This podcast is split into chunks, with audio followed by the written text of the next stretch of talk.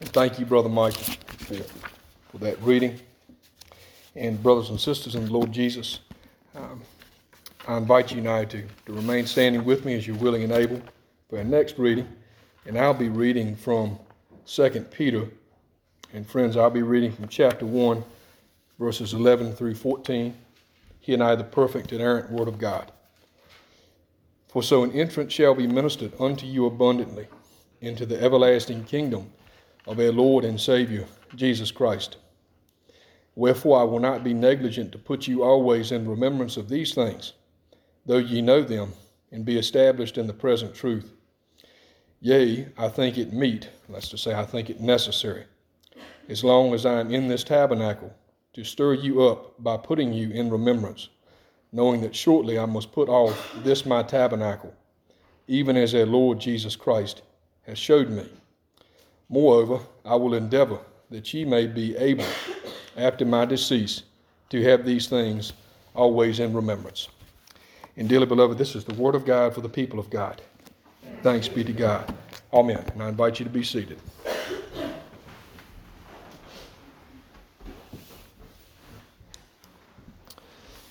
And, brothers and sisters in the Lord Jesus, I invite you to bow your heads with me please hear this prayer.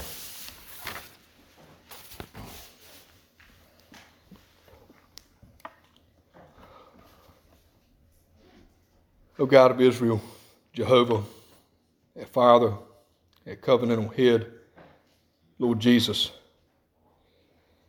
by thy Spirit thou hast opened thy word unto us this day. We just heard Lord, this beautiful description in Genesis about, Lord, our ancestors, Adam and Eve being created, O Lord, from the dust, and Eve created, we'll read later, from the rib. And Lord, thou by thy Spirit has given us life. Thou, O Lord, hast set this day aside that we might worship thee in spirit and in truth. What a gift it is to be here with my beloved brethren, my brothers and sisters in the Lord Jesus this Sabbath day, to worship thee in spirit and in truth. What a joy to worship with the saints. This, O Lord, is a foretaste of the heavenly banquet that we are promised by thee, our covenant head and Father. Lord, quicken us that we might worship Thee and look into Thy word and sing praises unto Thee and pray to Thee as if this were our last Sabbath. We know not the day nor the hour when Thou returnest, O Lord, to separate the wheat from the chaff. May we keep our lamps trimmed and burning. Fill us, O Lord, with a childlike joy and depth and love for Thee and for Thy word. Speak through me, O wretched man that I am. I pray that, Lord, my dearly beloved brothers and sisters, thy adopted children, that thou hast chosen in thyself from the foundations of the earth, that thou hast loved with a perfect love. Father, I pray that we together we would look into thy perfect word. Again, Lord, speak through me, a wretched man that I am, that my brothers and sisters might truly be built up in thee that we might truly, O Lord, walk as those who have been promised the everlasting kingdom, the New Jerusalem. We ask this all for thy sake, and we pray in thy name, Christ our Lord. Amen. And brothers and sisters, today we're continuing in, excuse me, a sermon series from 2 Peter. And briefly, at the beginning of the message, I'm going to, with the help of the Spirit, paraphrase some of what we have looked at so far in 2 Peter chapter 1. And I've just read again verses 11 through 14. So, again, Peter is writing from Rome. He is writing to the Gentile churches. Peter is nearing death. Um, and we hear that more specifically in these verses that we've just looked at.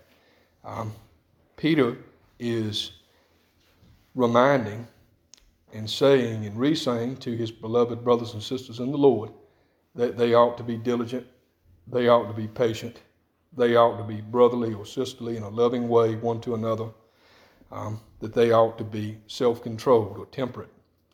So Peter has been very emphatic thus far in his letter to his beloved brothers and sisters in Christ Jesus that they ought to be leading virtuous lives, virtuous in the biblical sense, uh, meaning we know not the day nor the hour when Christ returns. Therefore, we ought to always be watchful.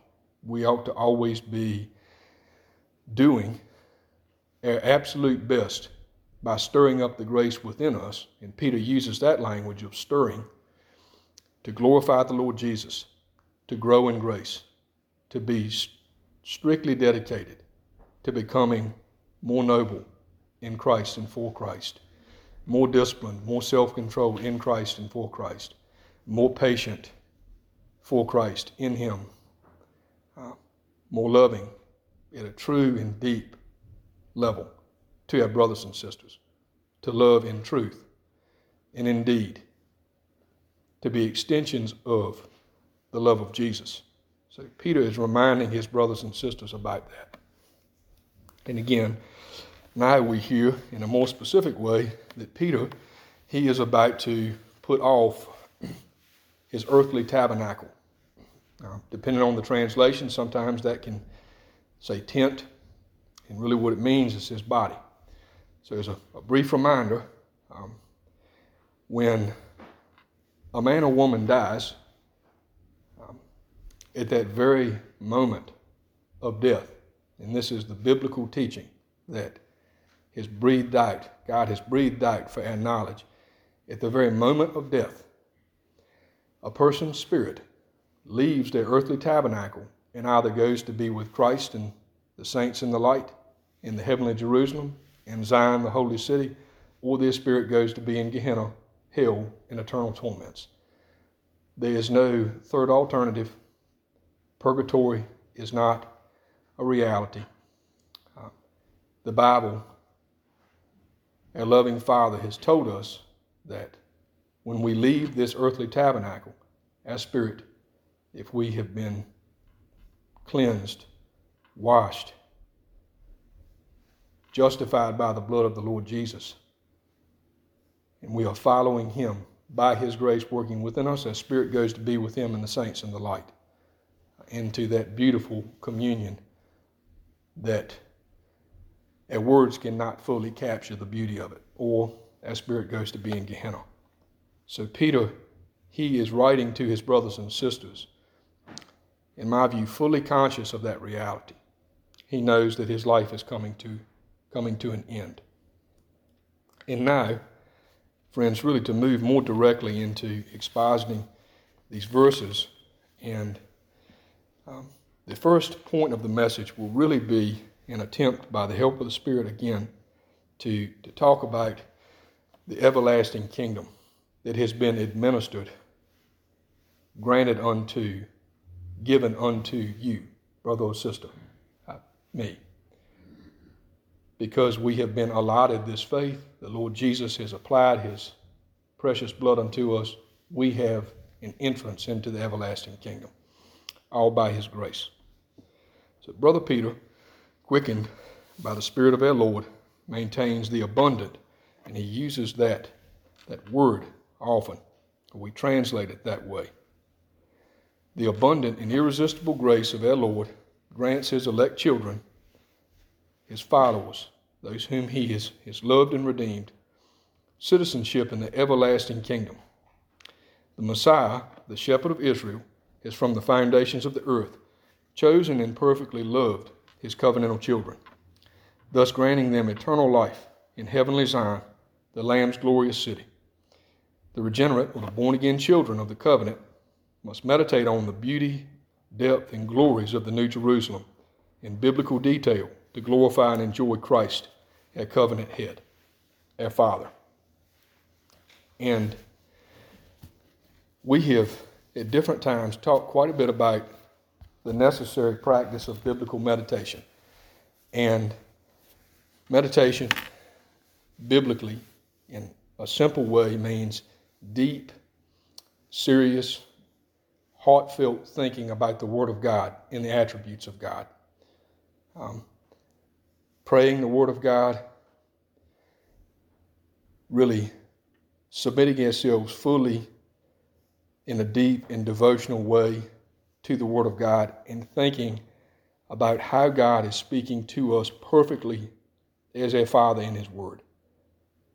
And just as it were, to the best of our ability, exhaustively thinking about how the Word of God, in its many different aspects, applies to us currently and to us eternally.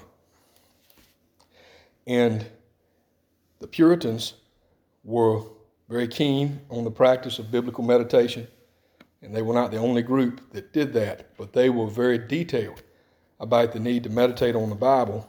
And I, I'm fairly certain I've mentioned this before, and I borrow this research from a man named Joel Beeke. The majority of the resources that the Puritans developed on biblical meditation had to do with eternity. So, Puritan preachers were normally reminding their beloved brothers and sisters to meditate on heaven and also to meditate on hell, uh, to meditate on the shortness of life. Um, and Peter, in verse 11, when he says, For so an entrance shall be ministered unto you abundantly into the everlasting kingdom of our Lord and Savior Jesus Christ. This is Brother Peter, by the Spirit quickening him, saying to his beloved brothers and sisters in the Lord, and the Spirit speaks to us now through his word, saying this to us that we are promised an everlasting kingdom. And if we take deep, sincere, humble, and intentional time to meditate on the beauties and the glory and the promise and the magnificence of heaven, that is a way for us to grow in grace. And what I'm going to do, because no human tongue can, can truly describe heaven without error, Scripture alone can do that. I'm going to read from Revelation 21, and this is God's description through John about the heavenly city.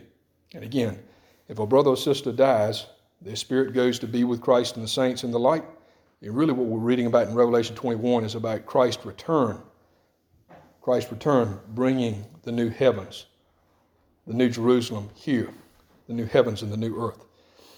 But this is a descriptor of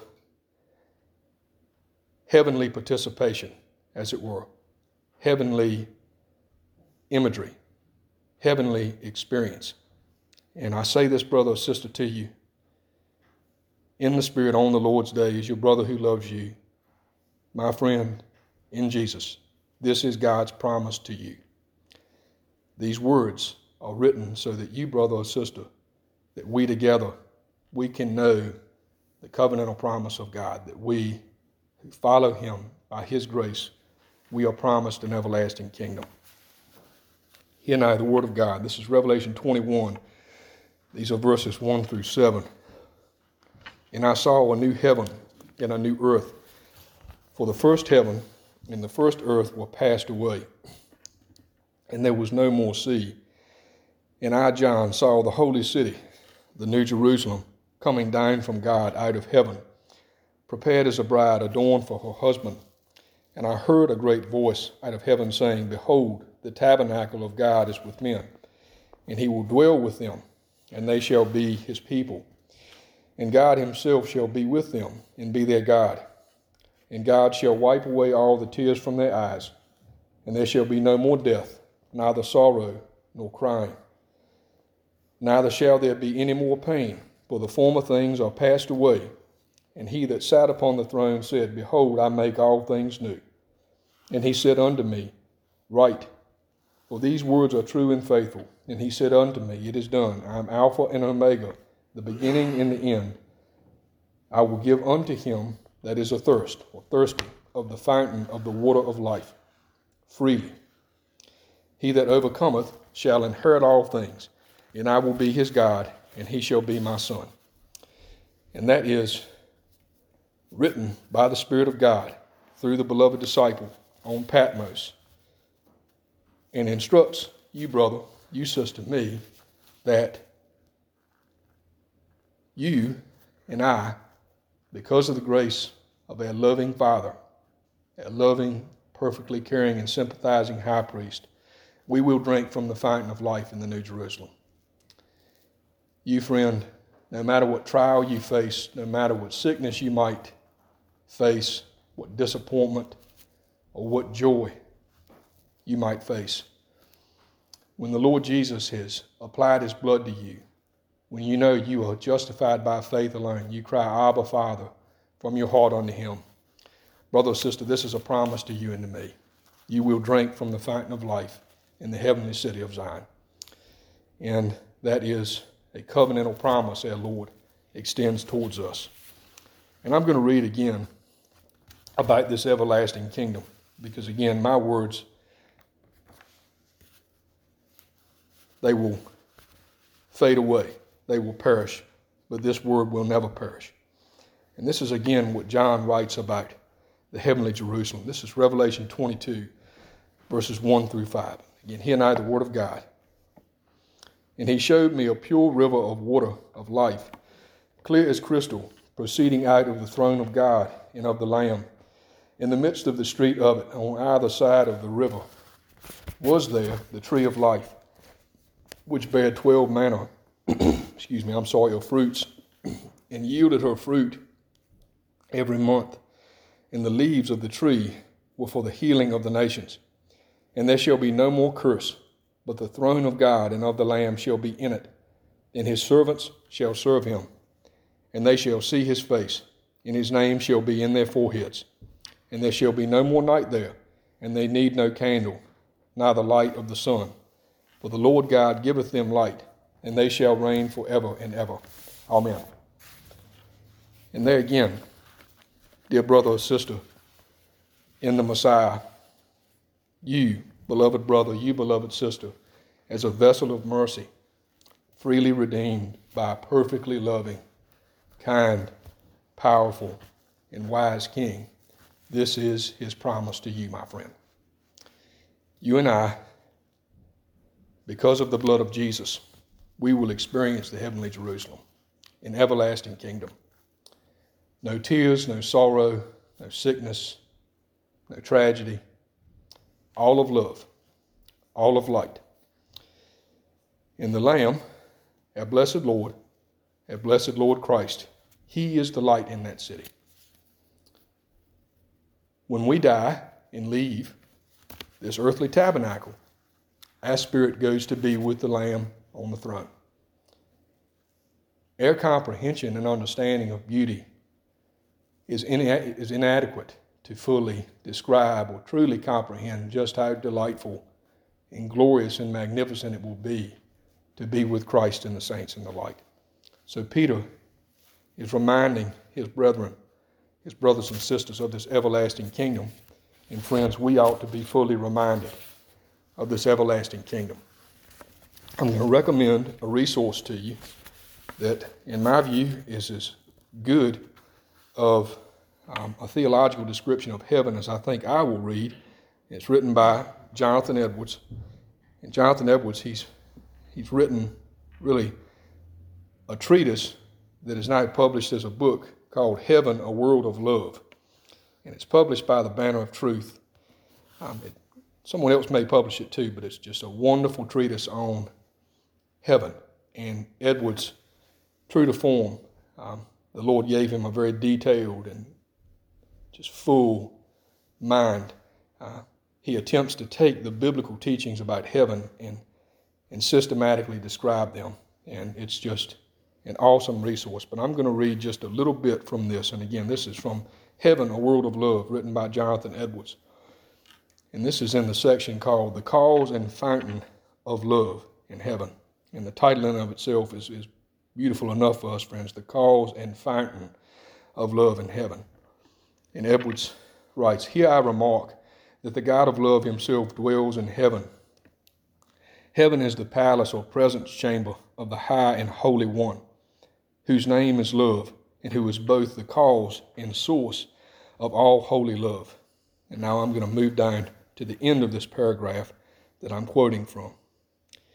And Edwards writes Heaven is a part of creation that God has built for this end to be the place of his glorious presence, and it is his abode forever. And here will he dwell and gloriously manifest himself to all eternity. I'm going to paraphrase some of what he says in this really just beautiful treatise about the New Jerusalem, heavenly Zion.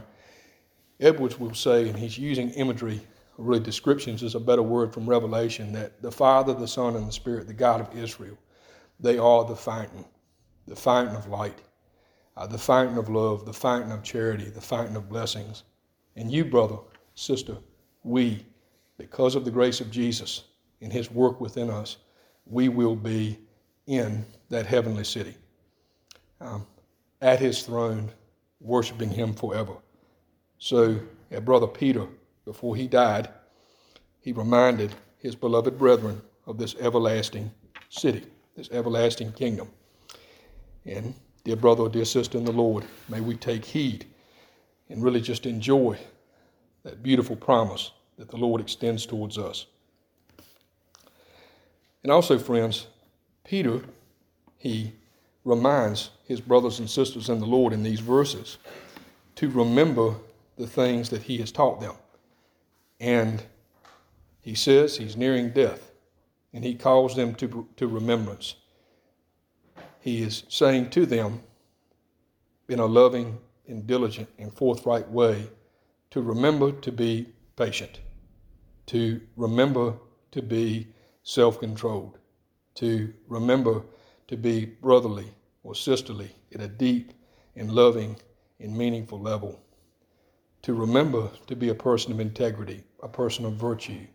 So he calls them to remembrance. And then Brother Peter goes as far to say this even after he has left his earthly tabernacle, that they ought to remember these things. And Peter is reminding his dearly beloved brothers and sisters of the apostolic biblical doctrine. Remember the word of the Lord your God. Forget not the word of the Lord your God. And friends, I'm going to read some parallels that call us to remember the providence, the sovereignty, the attributes, the perfect word of our loving, merciful, and righteous Father. This is Joshua 1, verse 13. Remember the word which Moses, the servant of the Lord, commanded you, saying, The Lord your God hath given you rest, and hath given you this land. And this is 1 Chronicles, chapter 16, verses 10 through 15. And hear now the perfect word of God. Glory ye, that's really y'all, in his holy name. Let the heart of them rejoice that seek the Lord. Seek the Lord in his strength. Seek his face continually. Remember his marvelous works that he hath done his wonders in the judgments of his mouth. O ye seed of Israel, his servant, ye children of Jacob, his chosen ones, he is the Lord our God. His judgments are in all the earth. Be ye mindful always of his covenant, the word which he commanded to a thousand generations. And we hear this very deep and meaningful and convicting language in 1 Chronicles 16 about remembering the covenantal love of our Father, remembering that we are children of faith, children of the promise. We are sons, daughters in the covenant with our loving, kind, and perfectly sympathetic and perfectly strong high priest. We are Israel's seed. We are his spiritual children. A very beautiful and promise filled reminder. We're called to remember his works, remember the judgments, the words of his mouth. In 2 Timothy 2, verses 14 through 16, Brother Paul says this to his spiritual son Timothy Of these things put them in remembrance, charging them before the Lord that they strive not about words to no profit. Now, that's to say, argue about um, things that really don't matter with respect to words but to the subverting of the hearers, study to show thyself approved unto God, a workman that needeth not be ashamed, rightly dividing the word of truth. And we hear there Brother Paul reminding again his spiritual son to remember the apostolic doctrine, to remember the truth of God. And friends, I'll conclude with an exhortation that I think is certainly implied in 2 Peter and one that we can render from 2 Peter. Peter was fully conscious of his death. Peter knew that he would soon be putting off his earthly tabernacle. He knew that he was spending his time, his remaining days, opening the Word of God to his brothers and sisters, reminding them of heavenly Jerusalem, heavenly Zion, the city of the Lamb, reminding them to be diligent, reminding them to be patient, reminding them to be truly, at a deep and serious level, loving brothers and sisters in the Lord. And we should always remember our death. Always remember that our days, they are but a mist. They come and they go. The Lord has numbered our days in advance. He knows how many days He's granted us to glorify and enjoy Him. We do not know. Therefore, we ought to serve Him with all our might while we do live. And friend, I say this to you now in conclusion. The Lord Jesus has promised you citizenship in His holy city. Because of His grace, because of His love, you and I, we will drink from the fountain of life. We will be in the perfect light of the Lamb in heavenly Zion. May we never forget the promises, the covenant of a loving, merciful, and heavenly God. We commit all this time unto Him, and we pray in His name, Christ our Lord. Amen.